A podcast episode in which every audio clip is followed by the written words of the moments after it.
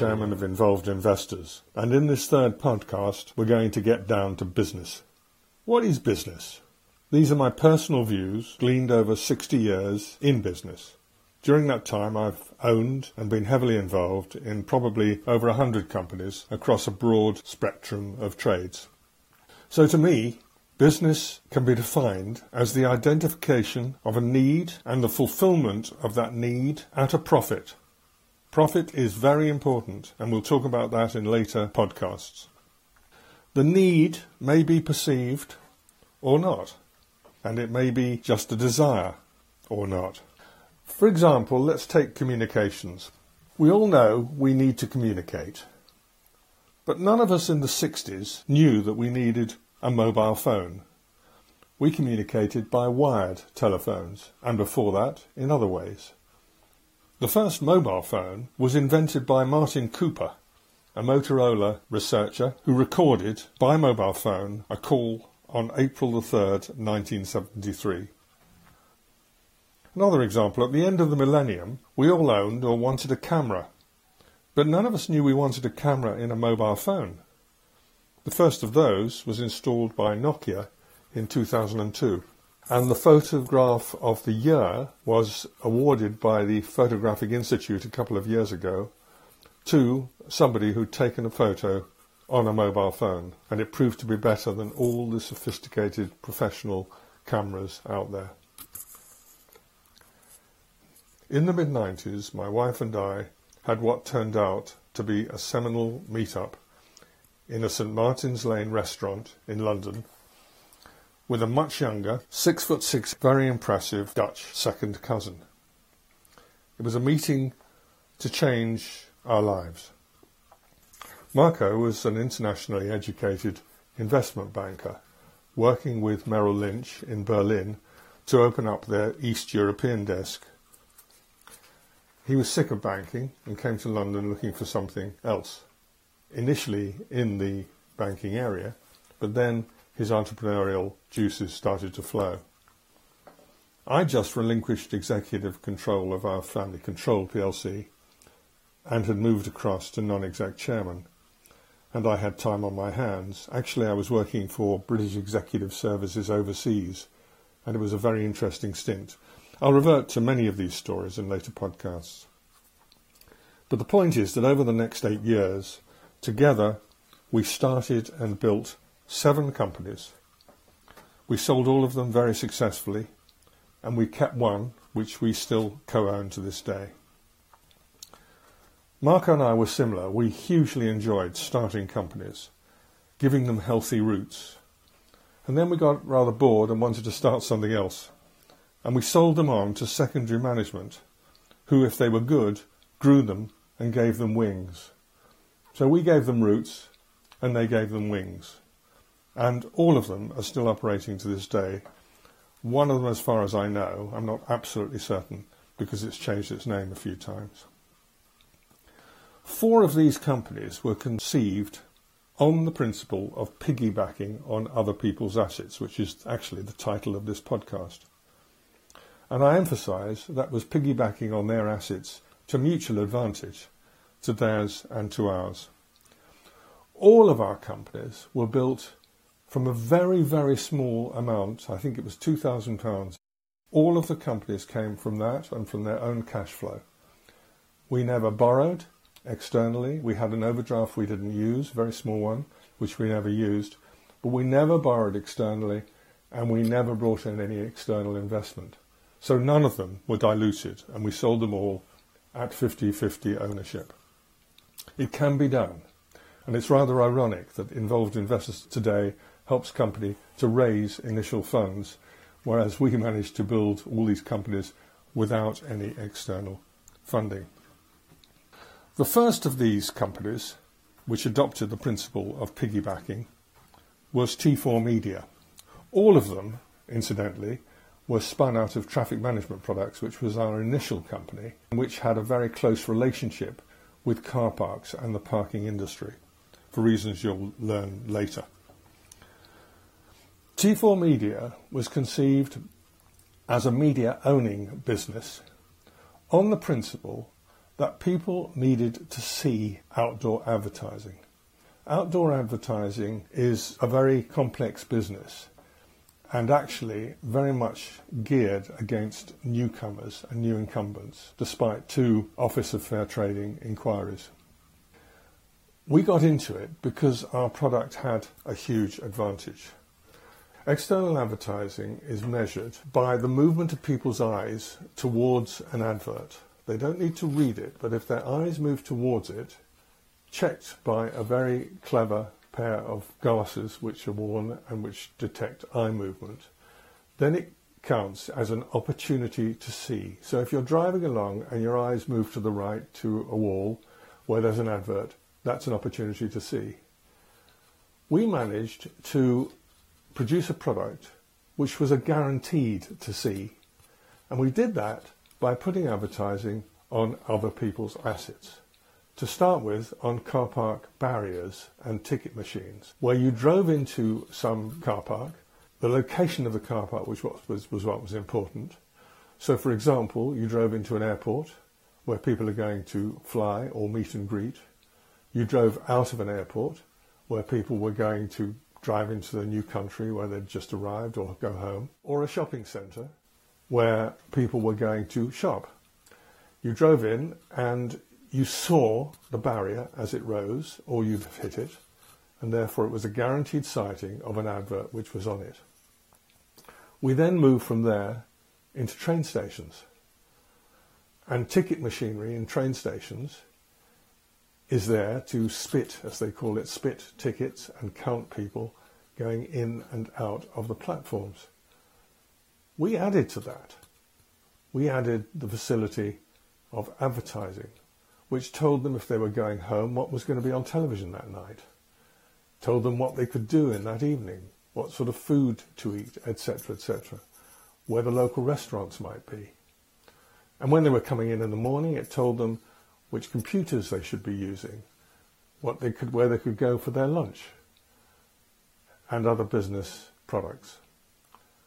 So it was extremely geared to the movement of people and the ticket machinery was used as a funnel for those people who were, had particular needs and interests. We acquired through that company a company which advertised on petrol nozzles and does to this day. Again, a product which was there specifically to pour petrol into your vehicle in a safe manner. But there's a lot of dwell time there, and people look around them. Well, if they looked at the nozzle now, and if you look at the nozzle now, you'll pretty certainly see advertising by T4 Media. So those are two examples with that one company, T4 Media, of how we piggybacked on other people's assets and they benefited from that because we paid rental for the equipment on which we advertised.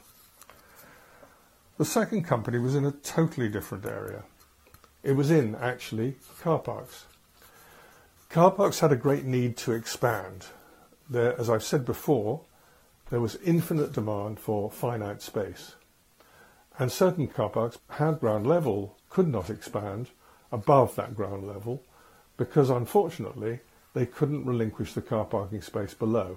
For example, a car park owned by an airport is required to be open to allow passengers to park their cars and more importantly, even than that, or as important, staff to park their cars.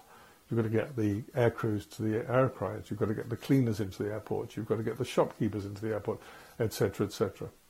So they couldn't relinquish the car parking space, which was finite. As another example, a hospital, that's the lung of the hospital. If you can't park the people who work in that hospital, the medical people, and again, the essential cleaning staff and others, the hospital can't possibly operate, let alone the visitors who are so important for the mental health of patients. And so we devised a system whereby we could actually build a first floor deck across the top of a ground level car park without relinquishing more than 10% of the space of the car park underneath. And we did that in a modular format where you built over, say, 10% of the car park closed the bottom level, opened the bottom level once the top was built, and then opened the second tranche of 10%, and then closed the second tranche of 10% and built over the top of it. Before we started that project, there were insurmountable problems. One was that car parks just did not have the capital to pay for the car park construction. And the second was one of planning permission, which has been the blight of development in this country for so long. We devised answers to both those challenges. Firstly, we, we came up with answers to both those challenges. The first was quite interesting, actually. I phoned our accountant up and I said, Andrew, can you tell me the difference between a fixture and a fitting? And he said, For goodness sake, Paul, how long have you been in business? You know that. So I said, Please read it to me. Please tell me exactly what the difference is. And he said, Well, it's quite obvious. I mean, a fixture is a fixture and a fitting can be moved. So I said, Is there any top restriction on the size of a fitting, and he looks up in the books and he says, no, not really. He says, as long as it's movable, it's a fitting. So I said, so a car park deck can be a fitting if it's movable. So I said, well, I'm not sure about that, but I'll check. And he came back and he said, I see no reason why it couldn't be a fitting if it's movable.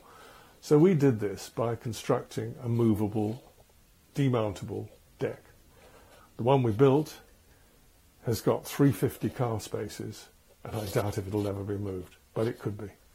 The second with planning was basically very simple. It was to make the top deck look very beautiful with planting and overhanging uh, foliage, etc., etc., and very nice cladding on the on the sides.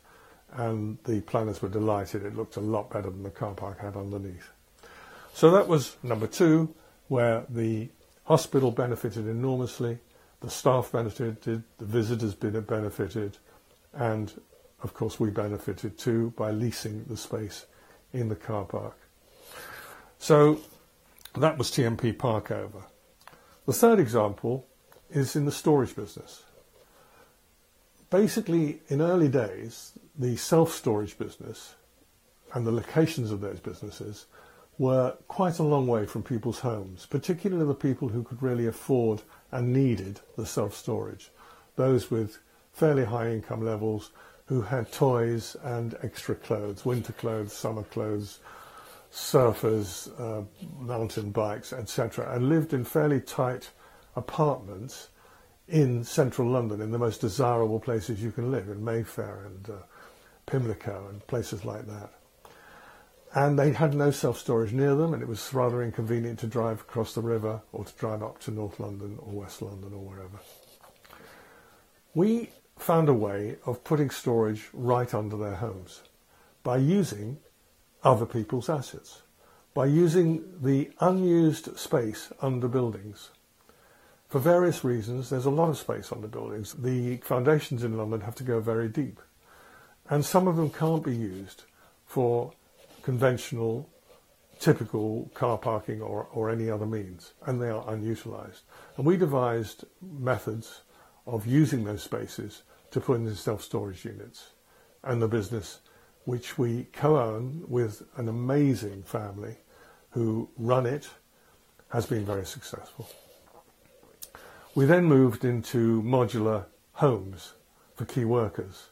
That really wasn't built on other people's assets, unless you consider land other people's assets, which I suppose in a way it is. But nevertheless, it was a great, interesting project for us and probably the most exciting we've adopted about which I'll tell you later. I've got lots more to tell you, but for now, I'm very shortly going to end. Many of you are going to dream of having your own businesses. In fact, at some stage of our lives, most of us do. And I'll talk more in the future about the attributes you'll need. For those of you who have the courage to try, I'm afraid that I'm sorry to tell you that 90% will fail. So, for a start, I urge you to have the undying self belief that you'll be in the 10% which succeeds. And then you've got to have the passion and the tenacity to achieve that. And you can, and many do. And many do who failed before because those are the best lessons you can possibly get. Good luck, and for starters, take a look at other people's assets. See if you can enhance them to mutual advantage. And carpe diem, seize the day because the opportunities are now. Go for it. And goodbye for now.